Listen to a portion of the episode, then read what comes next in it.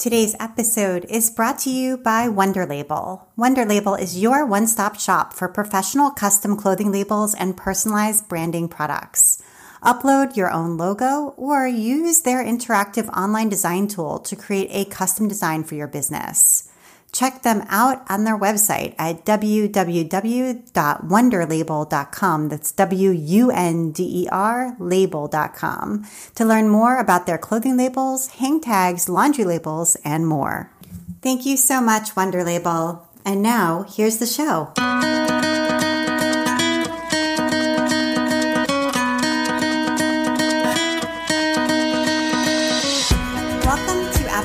two oh one of the Craft Industry Alliance podcast. I'm Abby Glassenberg.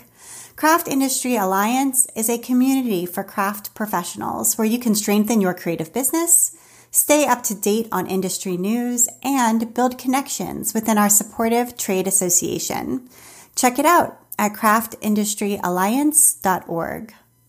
Today on the show, we're talking about building a weaving loom and spindle company with my guests, Jane Patrick and Barry Schacht. Jane has been in the weaving and textile arts field for over forty years. Between nineteen eighty-one and nineteen ninety-two, she was an editor at Interweave Press, where she edited Handwoven magazine, books, and design collections. Jane is an ardent enthusiast of both the art and craft of the textile arts, with interests in both contemporary and traditional work. Jane is the creative director for Schacht Spindle Company. Her current project is developing a textile school at Schacht in Boulder, Colorado. Jane Patrick, welcome. Thanks so much. Great to be here. Great to have you. And Barry Schacht is the C E O of Schacht Spindle Company. He came into the weaving and spinning world by chance in nineteen sixty-nine when his brother's girlfriend wanted to learn to spin. From a first commission to make a drop spindle to creating a loom with little knowledge, Barry has been the guiding light of Schacht Spindle Company, now housed in a thirty-three thousand square foot building and employing fifty employees. Barry Schacht, welcome. Hi. Hi, it's great to have you both. Good morning. Um, I'm super excited to talk with you. I think you've built such a beautiful and incredible business that's contributed so much to the industry. So I'd love to kind of go back to that nineteen sixty-nine date that we mentioned in the intro. And maybe, Barry, you can tell me a little bit about that first commission and how you sort of got into doing all of this.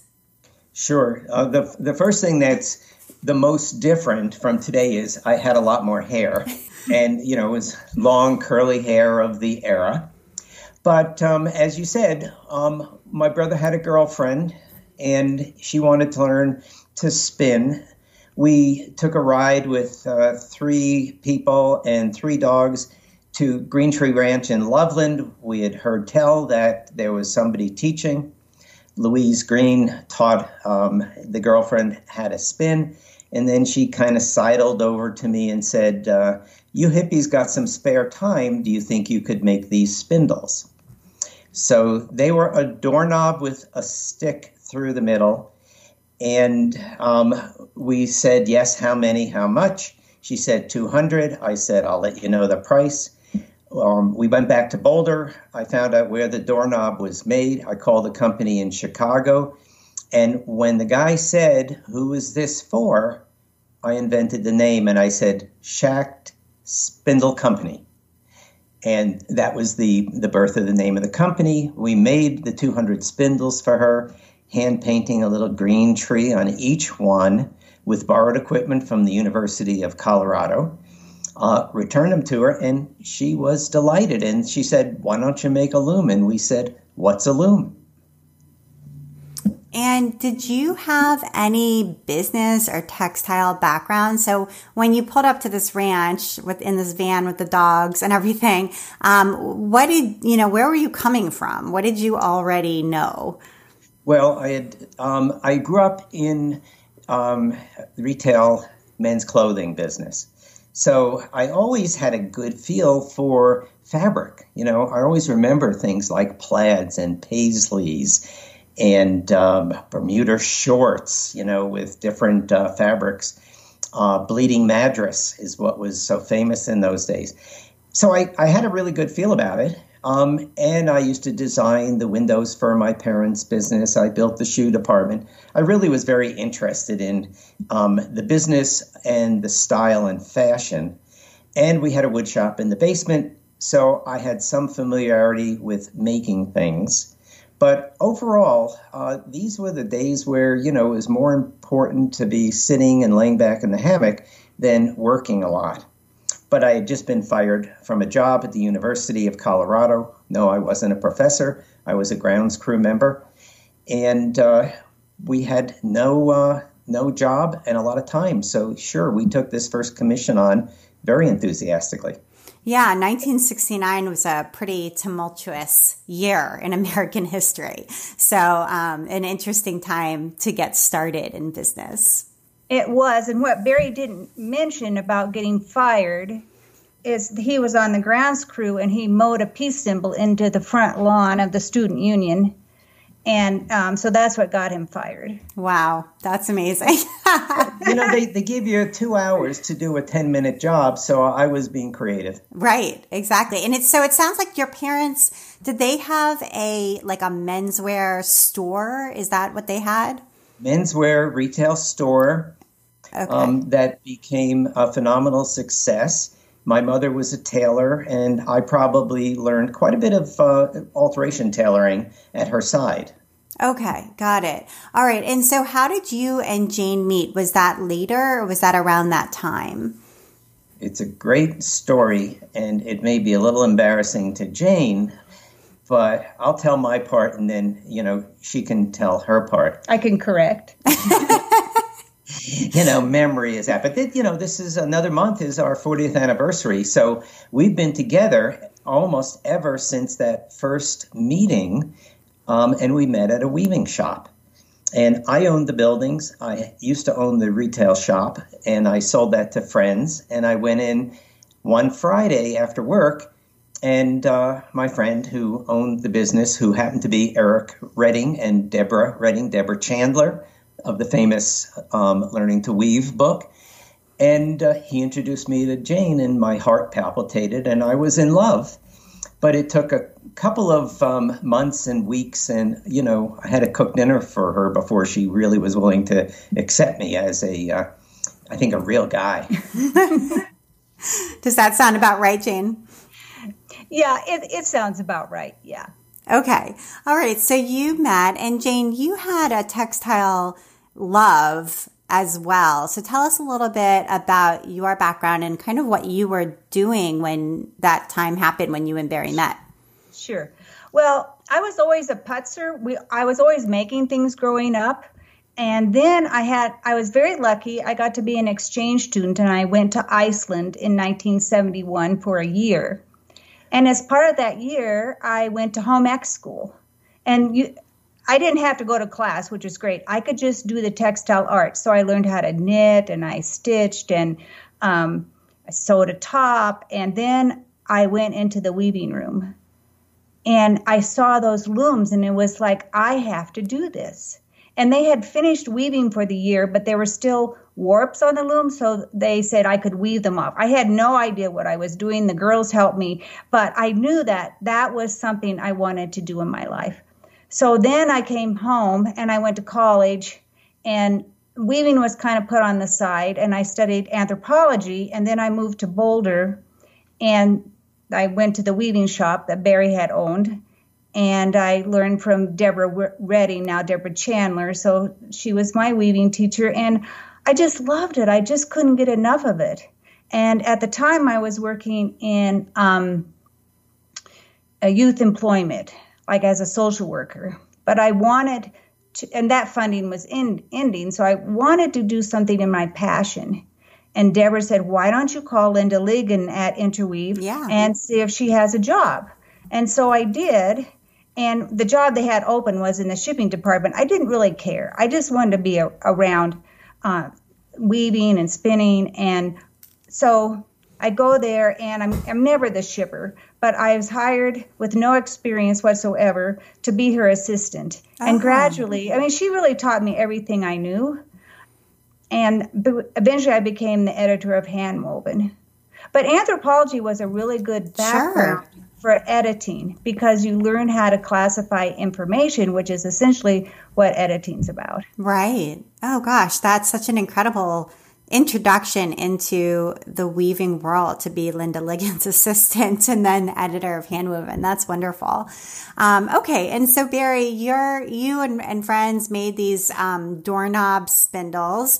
And then kind of how did that sort of, and then you, you know, they said maybe you could make a loom. How did that parlay into a business? I think some people at that moment would have been like, all right, done, moving on.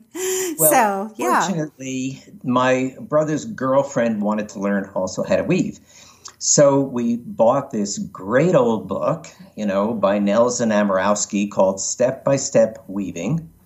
And Dan built this little frame, basically uh, kind of a canvas um, stretcher frame, and made the loom that Nell had put in the uh, book.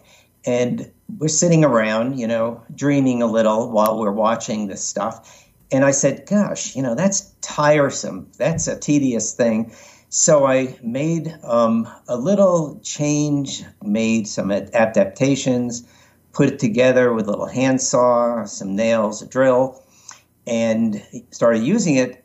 And we still have that model on our wall. It's the feature piece of our museum. Um, you would not believe that our company grew from this, but I went and took that up to Louise Green. I showed it to her. And here's the wonder of this woman. She said, that's a good idea. And it was cruder than, you know, rough sticks put together in the woods to hold up a teepee. But she thought it was great. So um, we perfected it and we redesigned it. I went to the university. I told the people in the art architecture department I was an art student and could I borrow the equipment. I had a project making looms. So I started producing looms at the University of Colorado um, in the shop. And pretty soon I was in charge of the shop because the old guy there wanted to sleep all the time. And uh, I was helping students with their wood projects, and we kept building a few more looms, and then eventually um, found somebody to make looms because it was really a little inappropriate, you know, to keep using the university's uh, equipment. And we did that for a few years, and then we started to buy our own machinery. Okay, and go all in and, and really create a company. And Louise, just going back to her, it sounds like in Loveland, she had like a, was it like a, a craft school? She had a farm. They raised sheep. Um, she took up weaving and spinning. They had moved there from New York, where her husband was one of the advertising type guys, Mad Men uh, version. And one day um, he just said, we're moving to Colorado. And uh, they bought a ranch. They had Morgan horses. They had Corriedale sheep. Um, and Louise was always a crafty person, so she started uh, this as another one of her businesses. I see. Okay. Yeah. Wow. Well, she sounds like she was instrumental in kind of encouraging you and um, almost giving you permission to keep going. So, yeah. yeah. And what's interesting is she is Deborah Chandler's mother. Oh, okay. All right. It's all coming together. It's a small it's a world. Big legacy here. Yeah. Yeah. yeah. Okay. So you mentioned that you had owned some buildings, including the building where this um, shop was, where you two met. Um, did you use that property as the first like home base? Yes. Um, we, we had a little factory on uh, Boulder Pearl Street, but the fire marshal threw us out of there because it was really retail space. And we had a closet um, at our house and then at the retail shop that was the office. Um, and then uh, we rented a five thousand square foot space in East Boulder and eventually had the landlord build a little bigger space. And then about thirty years ago, we bought three acres of land and started building our own factory.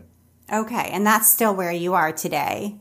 Yes. And what is the factory like today? I mean, if somebody, you know, were to be able to come by, maybe take a tour, you know, after COVID, hopefully, um, what is it, you know, give us kind of a snapshot of what Schacht Spindle is like now.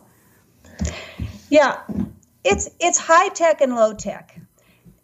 the first thing you see when you come to Schacht, we have a beautiful property with grass and a lawn, and we have chickens, and we also have factory gardens. So any employee that wants to have a garden plot can have a garden plot. So I think we have right now about twelve gardeners. So that's the outside. Inside, you see low tech and high tech. We have C N C machinery, which is uh, computer controlled woodworking, which is a kind of a robot. And then we also have a co- we just got a cobot, which is a, a robot that works along, alongside you to help you do a task. And we have just regular hole drilling where someone's using a drill press. We have people doing design on the computer in AutoCAD.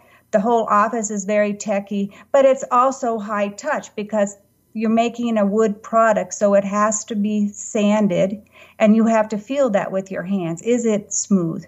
And then we um, oil it as well. So that's another low-tech, time-intensive process.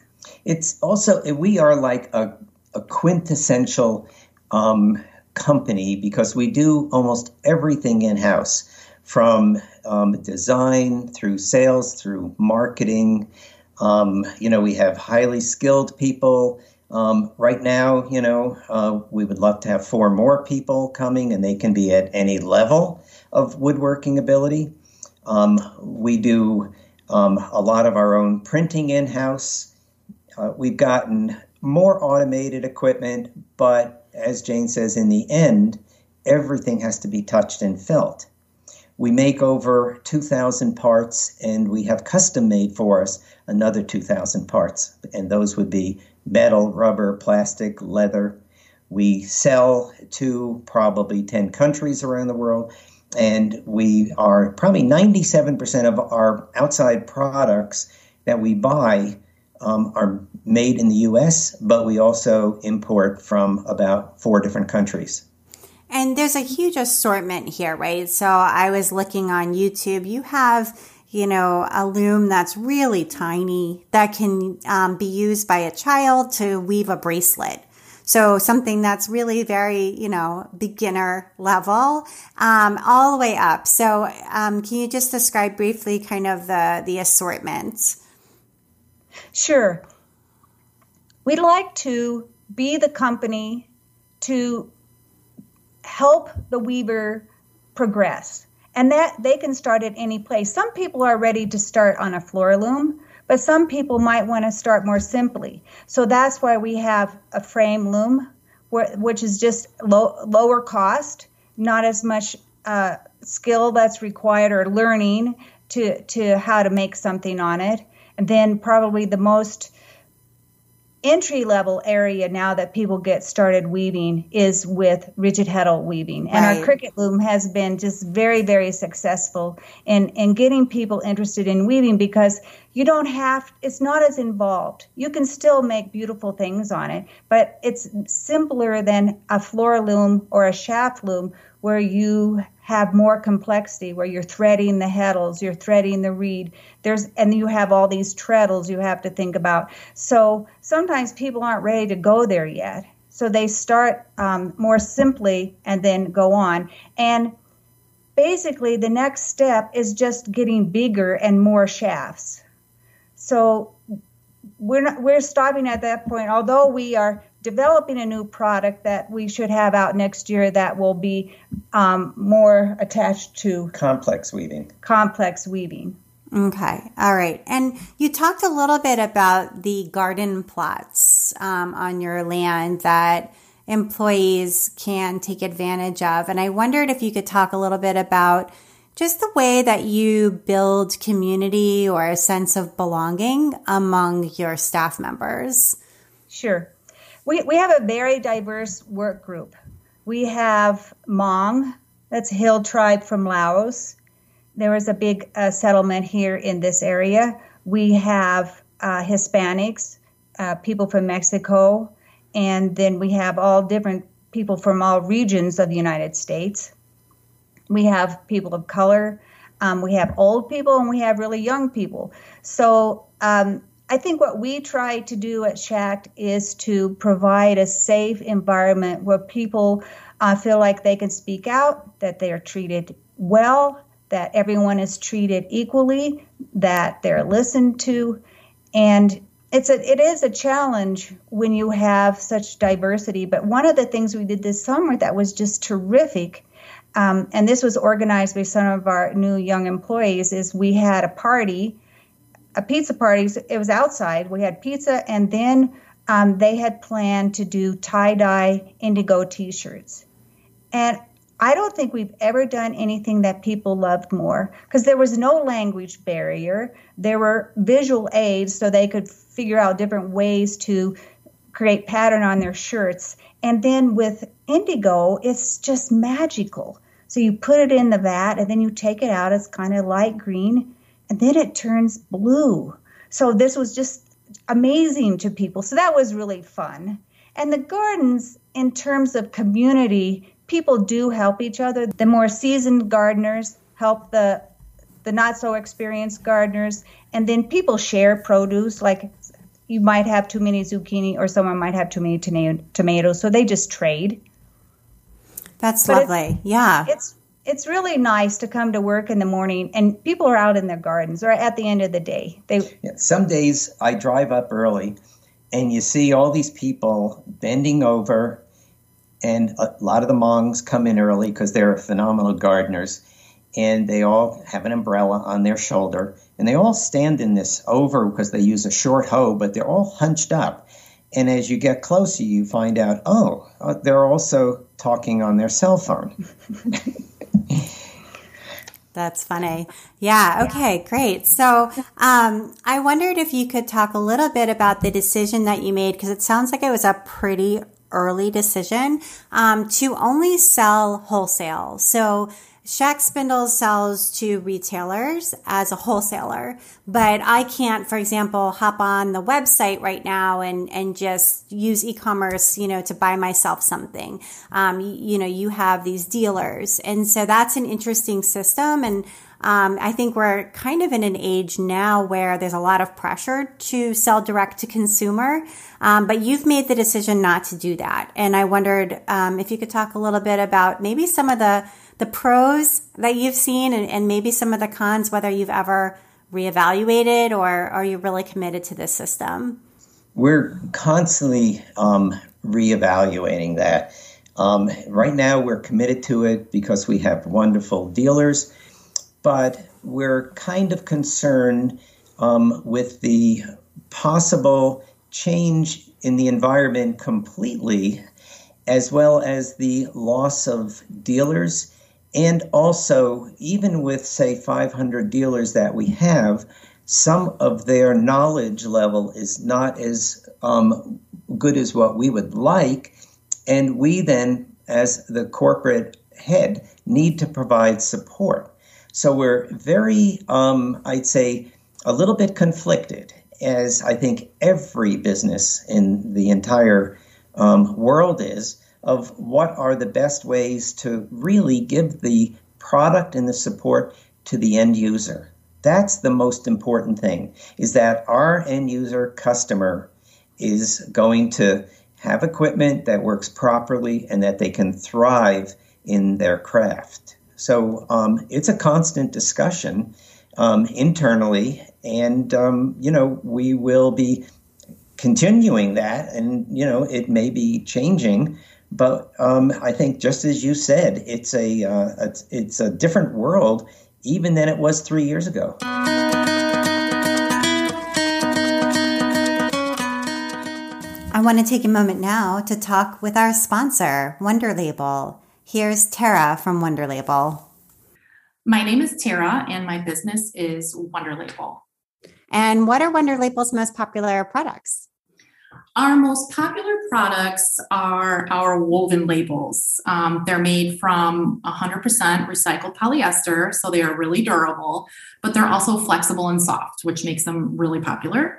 We have two types of woven labels, our logo labels, um, where you can upload your own logo or artwork um, using our online design tool. And then you can customize everything from there, size and, and uh, label type, et cetera. And then our woven labels with text and symbol, which is designed using our online design tool. So you input your own text, colors, and things like that. And um, a symbol, you can embellish it with a symbol. And then there's some other options you can choose. But um, both of these labels can be ordered as sew-on or iron-on. So they, they really are our most popular product. And is it easy to design labels with Wonder Label? It really is. It's easy because we have these online design tools for, for every branding product we have, whether it's a label or a hang tag or a, a card, a membership card, anything. Um, it will walk you through each step of the design process. So you really can't go wrong. It's step one, step two, step three. Choose your colors, upload your logo if that's what you're going to do. It will walk you through. And a lot of our products also have an interactive preview. So you can use this preview to see what your label design looks like. You can also edit and click and drag until you're happy with your design and, and ready to order. We're really proud that our woven labels, all of our woven label, label products are one hundred percent recycled polyester. And in addition to that, they're Okotex Standard one hundred certified. That means that all of the material used to make those labels are free from any substances that might be harmful to your health. In fact, they are also certified to be used on baby items. So you can order with confidence that it's something that, that is uh, safe. You can find us at wonder label dot com in North America. We, we do operate worldwide, but in North America, it's wonder label dot com. And we also have a creative blog. So we give also some free tutorials and uh, creative tips. And we'd like to offer your podcast listeners a fifteen percent discount. Use the code C I A fifteen during checkout for fifteen percent off your entire order. Thank you so much, Wonder Label. And now back to my conversation with Barry and Jane.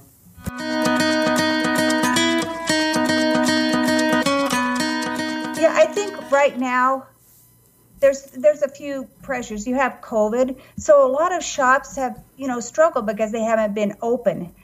And then you have a lot of the dealerships, and this isn't just in the field of textiles or retail shops in, in yarn. It's also in, say, the bike industry. A lot of retail, those people that own those businesses are older, and younger people are not wanting to come into those kind of businesses and run them. So I think we're going to see fewer and fewer shops. So that's what we have to look at and calibrate for. I mean, what do you do? The other reason why we feel very strongly about having dealers is because we feel like it's critical for shops to teach. If shops aren't teaching, they're not creating their market. Because to weave, to learn to weave and spin is so much easier to take a class. But that's changing too, because people are offering online education and it's working very well. And we've started doing that as well. Right, exactly. I mean, having these tools, a loom or a spindle, you absolutely need education, as you mentioned. I mean, even more so than, for example, buying a new sewing machine. You know, this is a, a more complex um, process, and you would benefit so much from being able to take a class, you know, with an expert. Um, but as you're saying, that can be more and more difficult to find in many areas of the United States. So it sounds like, Jane, you're working to do some online um, education maybe, or to build your own school. Can you talk a little bit about some of the educational attempts that you're working on, um, just to kind of bring that in-house? Sure. I've always wanted to have a textile school. I've I've taught weaving um, all along uh, at, at guilds and shops and traveled some. And I love that process. And in, just in Colorado, we've had our local shop, a shop in um, two other shops in the area that have closed. Those are venues for people to go to learn. So now that isn't available. So I felt like this was a time to think about offering more classes so not only local people could come, but also we could have more national, even international um, reach. So the right now we're doing online because we felt like that's what we can do right now. we want to build a school on the property that it would attach to the factory. So you come to Schacht, you go one way, you go into the factory, you go to the other way into the school. Yeah. So that it, we haven't finished the architectural drawings yet, and we have to make sure that we can afford to build a building, because right now it's very expensive to build in Boulder. Right, but that would be such an incredible resource for people to be able to come and learn together right on your property. That seems oh, like a dream come true. Yeah, I would love it. I, yeah. I, I, hope, I hope it all will work. I have hired someone to be the school coordinator. So right now she's doing the online projects and other things like that. So we already have a person in place to, to do the school when it's time for it to emerge, I guess. And you talked a little bit about the Cricket Loom, which is the rigid heddle loom that's been so popular. You have a club attached to it. Um, I wondered if you could just tell us the story of the development of that product and, um, yeah, why you feel like it's really popular, um, plans for it, how you've promoted it and marketed it over the years. Sure. Well, this is where it's important, I think, for me to teach, because when I go to workshops, I see what people are weaving on. And one workshop, there was a student, she was just struggling. She was weaving on this loom. It was a rigid heddle loom designed for children. And it was such a struggle. I thought, that is terrible. If an adult is having a hard time weaving on this loom, what about a child? So I came home, I said, we have to design a loom for children. And that was the Cricket Loom. And we wanted it to be less expensive, so that's why we made all the sides out of uh, plywood. So we cut the whole shape out of plywood, so there, this loom doesn't have that many pieces. And then, because it was supposed to be for children, I, I thought it needed a cute name, so Cricket seemed like a cute name.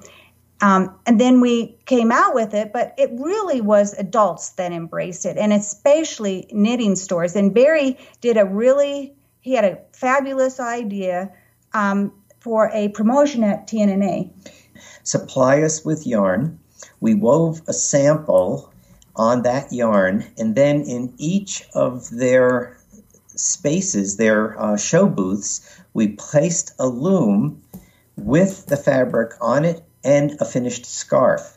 Oh. So basically, as a retailer, you came to that shop and you saw that all these yarns that everybody thought were just knitting yarns right. were now doing these beautiful scarves and fabrics, and there was our loom featured. Um, and um, it worked just really well. So the Cricket Loom had a wonderful introduction. It took off, and it also was an education for these yarn companies that the weaving market was a significant market for them. Yeah, and, that's and so, so great. We had a lot of friends, you know, in the industry at that point. Yeah, that's so that's so interesting. So it basically allowed people to look, both, you know, at retailers to look at yarn that they're going to have in their inventory, on their shelves, in their stores in a new way, just and really just by seeing that sample made. Yeah, yeah, and it was, you know, it was fun, and also uh, Jane um, had, uh, I think maybe then or just after that, wrote a great book for um, Interweave called The Scarf Book, and it still has some of the most fabulous designs in it using knitting yarns. Right, and are a lot of those made on the Cricket Loom? All of them. All of them. That's great. That's super fantastic. And I love the idea that this was a product originally designed for children. Um, I'm thinking of Melanie Fallick's book, um, that introduction to knitting book that is designed for children, but I know right. so many adults who learn to knit from that book. Right, right. Yeah. It's interesting how sometimes when you simplify something to that degree, um, adults actually want it too. So yeah, that, that, that is really cool. And, and it sounds to you like T N N A played a really instrumental role in your business, um, for many years, as far as being able to reach the retailers, reach the yarn companies so that you could show them, hey, here's something new. Here's how this works. Here's what it looks like. Um, and so uh, maybe you could talk a little bit about the years that you did go to T N N A and um, sort of the what's next. I mean, I guess there's there's this gap now. Right. So what was really good about T N N A, so we had, with Interweave and Schacht and a couple other companies, we had tried to, and we did have for a short time, called the Weaving and Spinning Council. But the end, the weaving and spinning industry is pretty small, so there really wasn't enough businesses to support that organization. So Marilyn Murphy at Interweave and I, and I think she was president of T N N A at that time, um, but they were really open to us, this group, the Spinning and Weaving Council. So we went one time, they gave us a free booth. We went there just to test. What did people think? Was, would this be, would this work? And so after a while, we joined them as a category of T N N A, weaving and spinning. And that was great because now we had an organization that, a bigger organization that could support us, but we still had our little interest group.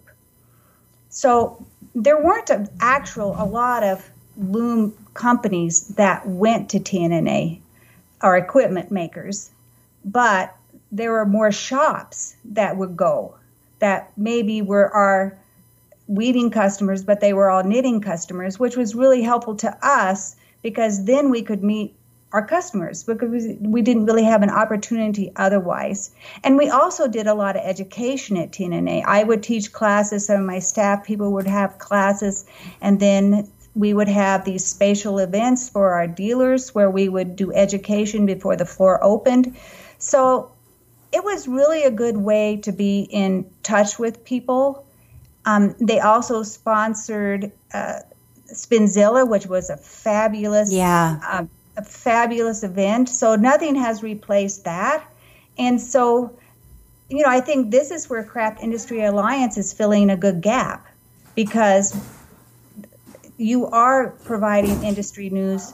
I learn a lot from reading your newsletters and, and you have your roundtables and all these things that are bringing people together to talk. And that's really important. Yeah, absolutely. Um, that's interesting to hear those reflections on the role of T N N A, and, and we'll see what the path forward there looks like. I wondered whether you um, began with, because your business is um, celebrating anniversaries that are long past the, the advent of the internet, did you start with um, a catalog and then move online? Or could you talk about the early days of, of moving, um, you know, your assortment to be a online, or or how did that work? Well, in the beginning, I, I learned a really good lesson early.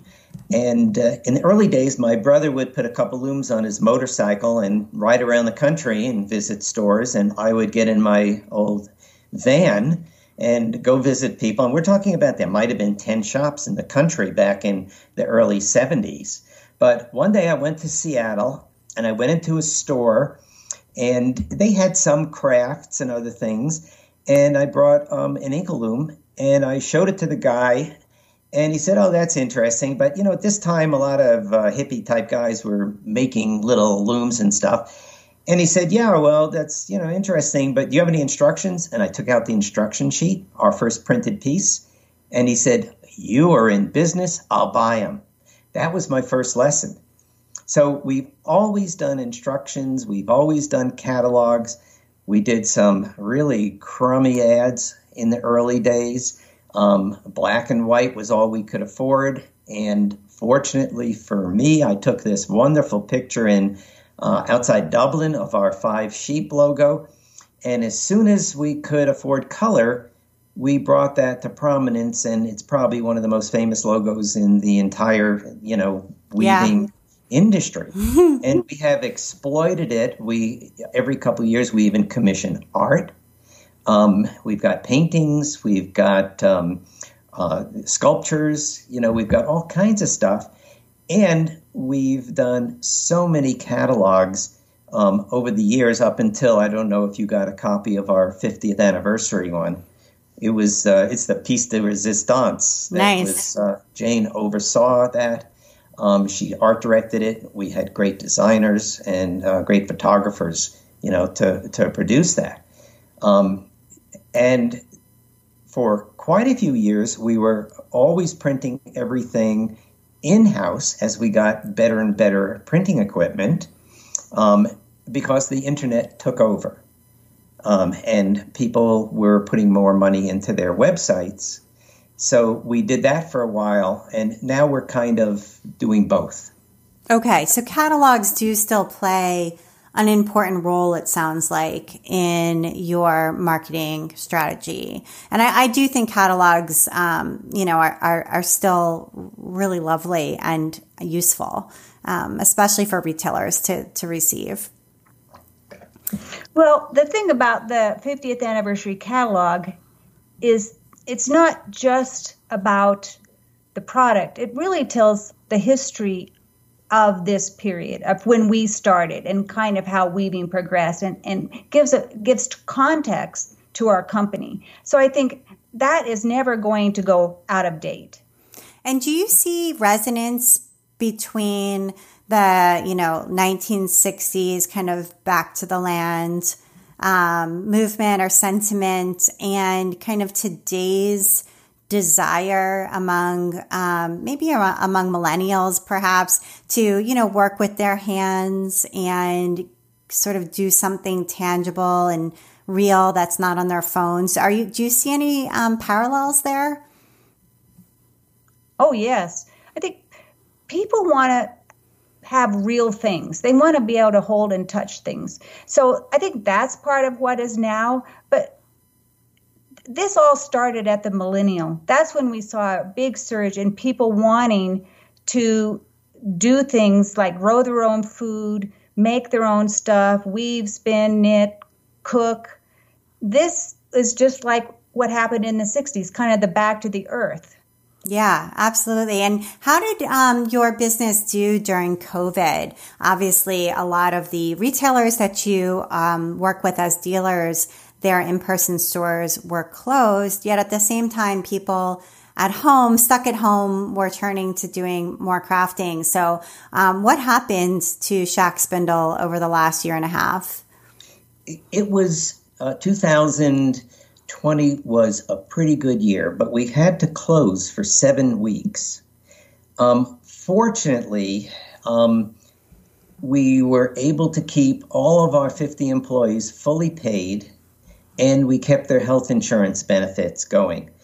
And at the end of that seven weeks, that really paid off because everybody came back to work. Oh, nice. So we had a full workforce, but we never could quite get caught up. And now um, we're we're caught up. We're doing we're having our best year ever, but every day is an interesting um, struggle in finding supplies. Um, prices are going up every day. We get more price increases from every kind of supplier, no matter where in the world or in the country they are, and um, something's going on, and we're still trying to figure out, we need employees, but we hardly have anybody walk in the door.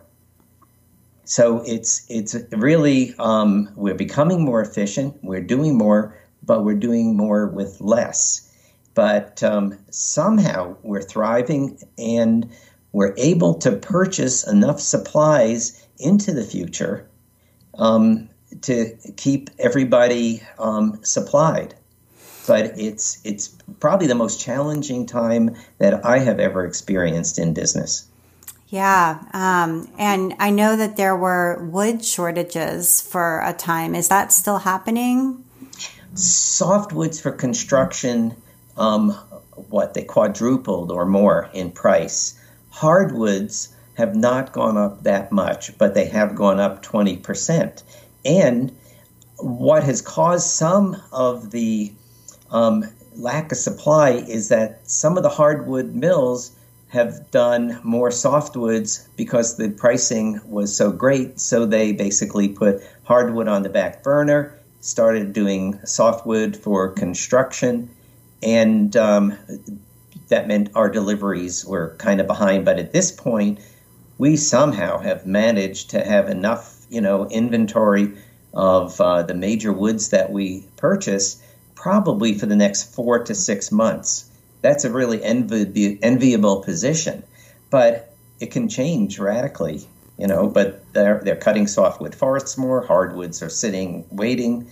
Um, and that's true with every supply. It doesn't matter if it's aluminum, steel, um, you know, it's pretty amazing. Plastics, you know, I mean, a plastic bag has gone up four times in the last year. So. And do you see um, people who, like you, need to source these supplies hoarding them or overbuying in order to hedge against future possibilities of them not being available? Yeah, we, we are doing that. Um, you know, uh, an example is we have another business that makes bicycle bells and mirrors. It is thriving because that's one of the sports that people are going to. But we have domestic suppliers we can buy a million screws from in a year, and they're so overburdened that we've had to buy a year ahead, because if we've given them an order today, it could be twenty-four weeks before we'll get it. So we've had to do that. Um, and fortunately, you know, our business is strong enough to do that. Um, you know, it, some businesses aren't able to do that, so they struggle from day to day. Uh, but planning is still a major issue. Yeah. Um, planning and, and inventorying. Yeah, this is one of Barry's skills. And I think it's an important thing for people in business to think about, because you always want more sales. You want your business to grow. You want more sales. But on the other hand, you want profit too. And so Barry is really good at managing the bottom line, meaning how do you control those prices? Because if you can save on the bottom line, it's like doing a lot more in sales. So, for example, you might um, get a price increase for a washer that's just like four times as much. Well, I mean, washers are pretty available everywhere. So you go and see if you can get the same quality at a better price, but you might have to buy a lot more in order to get that price. So that's part of the challenge of always juggling. Do you do you accept that price, or maybe you can get that price um, if you order more from that company? So there's a lot of a lot more involved now in purchasing. And can you talk about the bicycle business, Barry? How did that get started? And is it related to the loom business in some way? No, no, but it's it's just a terrific little business. We have about um, four employees that cross over, like accounting and shipping, you know, and then we have about seven or eight assemblers. Um, it started with a bike mirror. And I started bicycling again in Boulder about forty-three years ago. I'd grown up in a rural area, and I just noticed there was all this traffic. So I said, I need a mirror. And instead of going out and buying one, I made one. And now, millions of mirrors later, we're still doing very well. And because the bike industry, you can build and offer, say, uh, we just interviewed a person for a job the other day, and he works for a company, and they sell five to ten thousand dollar bicycles. They can't complete a sale because they can't buy one component, which is manufactured in Japan. We um, managed through this juggling of vendors to um, find alternate sources, so that we probably, we might be the golden child for the, the distributors, because we can supply them almost every order in a timely way. And and our customer is different. We are selling to the biggest bike companies in the country. They sell to the bike shops. So it's a totally different way of doing business. Um, we also import a lot um, from uh, Japan. And we manufacture most of our uh, bike mirrors in the United States. Uh, but it, the managing of that has made us very successful, because our um, our customers cannot find um, products which compete with ours as readily. So we've done just really well. And it's an interesting thing, too, to kind of diversify out of the textile and fiber industry. Obviously, that's the main business, but to have this other business as well that kind of operates based on different factors um, with a different, as you mentioned, kind of chain of suppliers, et cetera. Um, so I think that probably in some way kind of hedges your risk on the overall parent company. Yeah, it definitely does. And, you know, for me, it's great because it, it's another area for design and invention, um, marketing things. So, you know, that's kind of what I love to do in the business. Mm-hmm, right. It keeps you interested, which is also super important. Um, and I wondered about Ravelry. Um, Jane, maybe you can talk to this, but what role has Ravelry, because, you know, you operated a long time before Ravelry existed. Um, so I wondered what role over the last, you know, decade and more, decade and a half that Ravelry has played, um, for, for Schacht.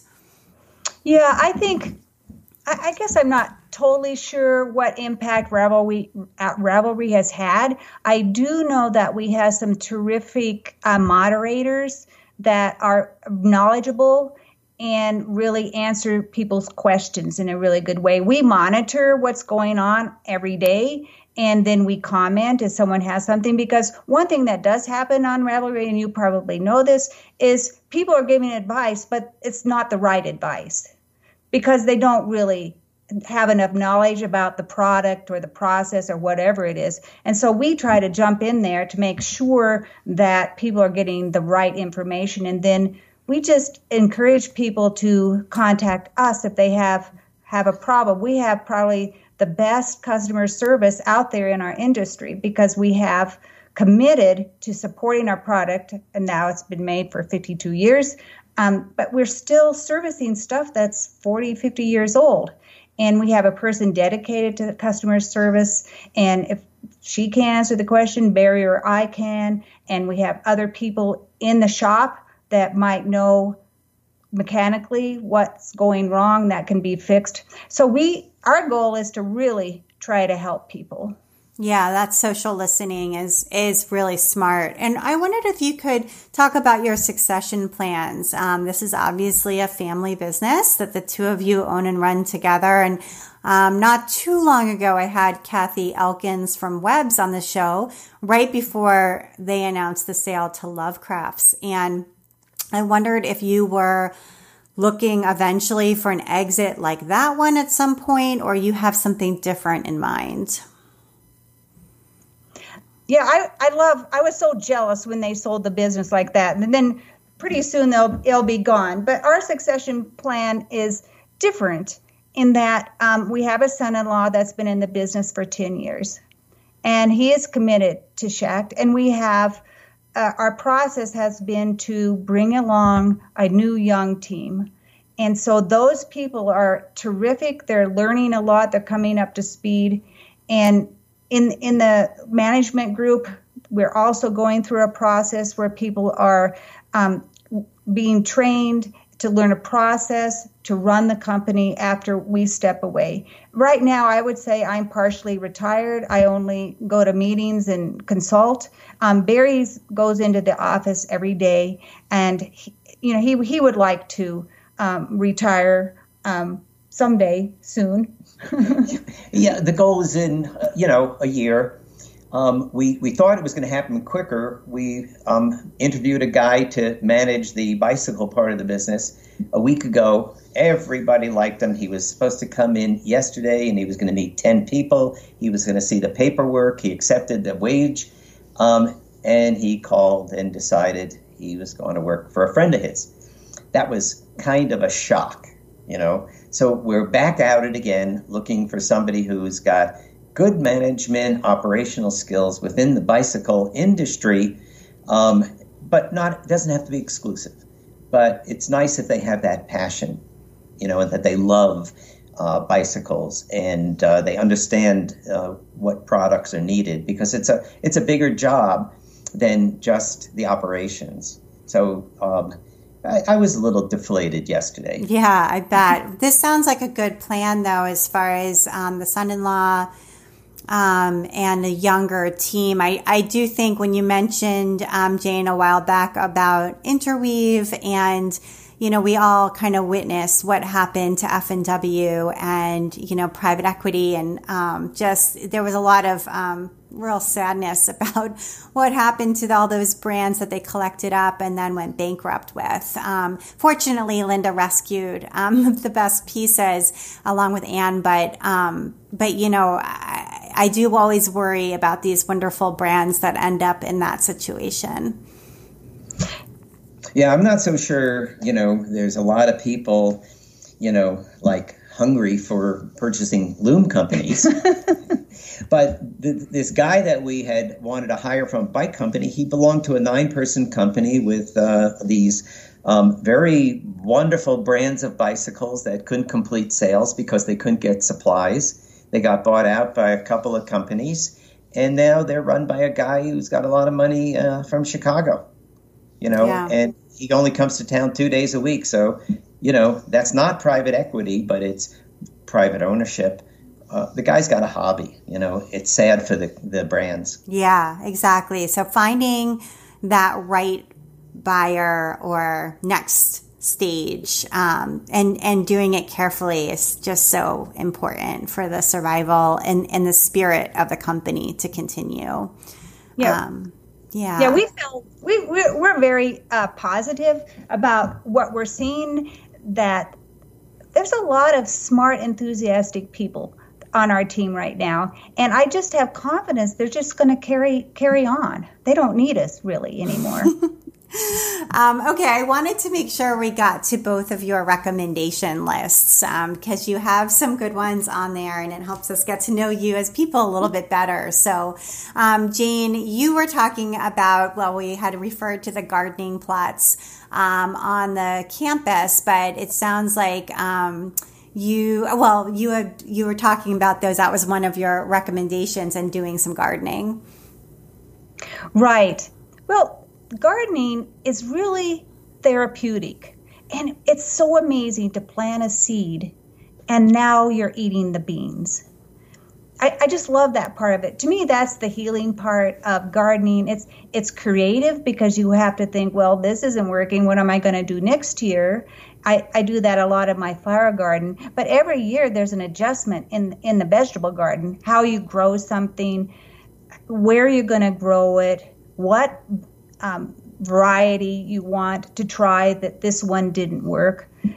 And then you get to eat this stuff. It's just wonderful. Yeah. And I love to shovel. So I, I, I, it's one, it's, and it's also one of the most amazing skills. I've worked with some wonderful people who are like human backhoes over the years. So shoveling is great. But this year I took on a bunch of um, onions and leeks and garlic. And you, you know, you can barely, you know, find um, our table out in our home garden because we've got more onions, you know, and they're drying, and I, those are my kind of crops, you know, besides eating tomatoes off the vine.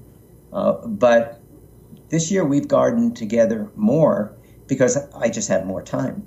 We yeah. haven't traveled. Right. So, yeah. Yeah, it's so satisfying. That's wonderful. And Jane, you wanted to recommend a book, and I actually have not read this book. It's called When Women Were Birds. Mm-hmm. By Terry Tempest Williams. And she is a wonderful, she's she's also a poet, so this is very poetic. It's it's written in a very approachable style. It's not a linear story. It starts with her mother. Her mother dies, and she says, I'm going to will you my journals, but don't open them till I die. And so her mother dies, and she goes to the shelf of journals. They're all empty.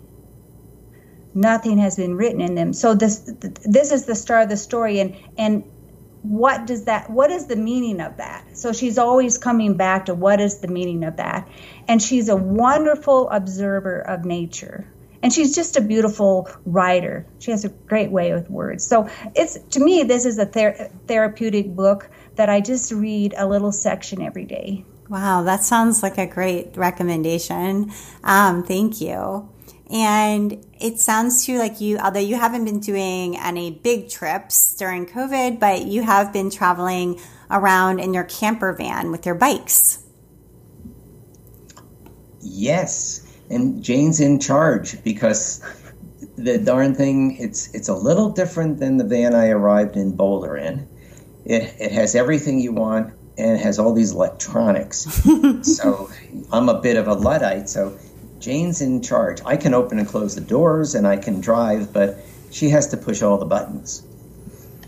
Yeah, that's been a great pleasure. It, we it, It's like a lot of people got campers or vans because they didn't want to travel or fly or go to hotels. Yeah. And for us, it's been terrific. And we haven't had to go very far and to see some beautiful land. We went to western Nebraska, and it was just so beautiful, and no one was there. Right. Yeah, there's tons of freedom in that. And although it's not quite the same thing, I just finished reading the book Nomadland. Um, oh, and yeah. yeah, so I learned a lot about camper vans. Um As a result. Yeah, it's it's different. There's a movie too. I, read I the know. Book. I haven't yeah. seen it yet. I just watched the trailer when I finished the book. It's it's it's really good. I finished the book four years ago, and then I saw the movie. And you know, there's only really two actors in the movie. Everybody else is real. It's amazing. Yeah. So it was it was really well done. Yeah. Yeah. She's also a great writer. And um, Barry, you had another um, book to recommend. I think it's called Walking to Samarkand. Sam- Samarkand. Samarkand. Okay. Yes. And I just I don't know where it came to me, but it's written by a Frenchman who's a retired um, journalist, Bernard Olivier, and he's retired at sixty-two, which is boy. Talk about that for being young, but he's feeling his age. People no longer respect him, even though he's a young old. His wife died prematurely. He needs to prove his um, muscle and um, mental capacity, and he starts walking the Silk Road from Venice to the um, east coast of China. Wow. And um he's in China now, and he does this over four years. This is back in the years two thousand to two thousand four.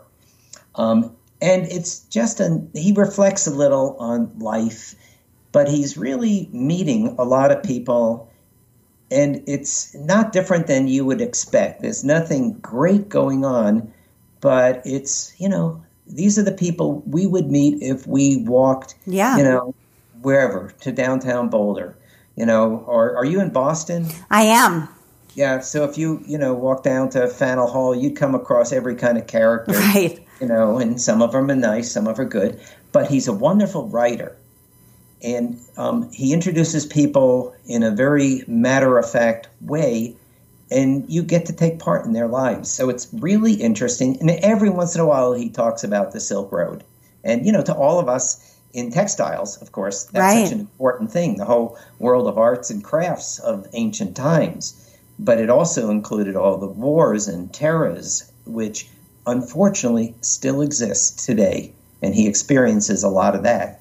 But it, it's a very good, um, comforting read as far as, you know, here's the world and it's pretty much unchanged. Yeah. Wow. That's a great book too. You've given us some really good books to put on our list. So I super appreciate that. There's nothing better than a really good book recommendation. So Jane and Barry, thank you so much for taking the time to be on the Craft Industry Alliance podcast. I really enjoyed talking to you both. Thanks. You know, I think you're doing just a terrific job. You know, I think we're, we're fans. Thank you. Thanks, Abby. It was, it was great. And you've been listening to the Craft Industry Alliance podcast. I'm Abby Glassenberg. Today's episode was brought to you by Wonder Label. Visit wonder label dot com, that's W U N D E R, label dot com, to customize your own clothing labels, hang tags, gift ribbon, and other branding items. Their interactive online design tool will walk you through the design process. Recycled options, small batch quantities, and Okotex certified labels are just a few of the amazing options they offer. And use that discount code C I A fifteen for fifteen percent off your entire purchase. Thank you so much, Wonder Label.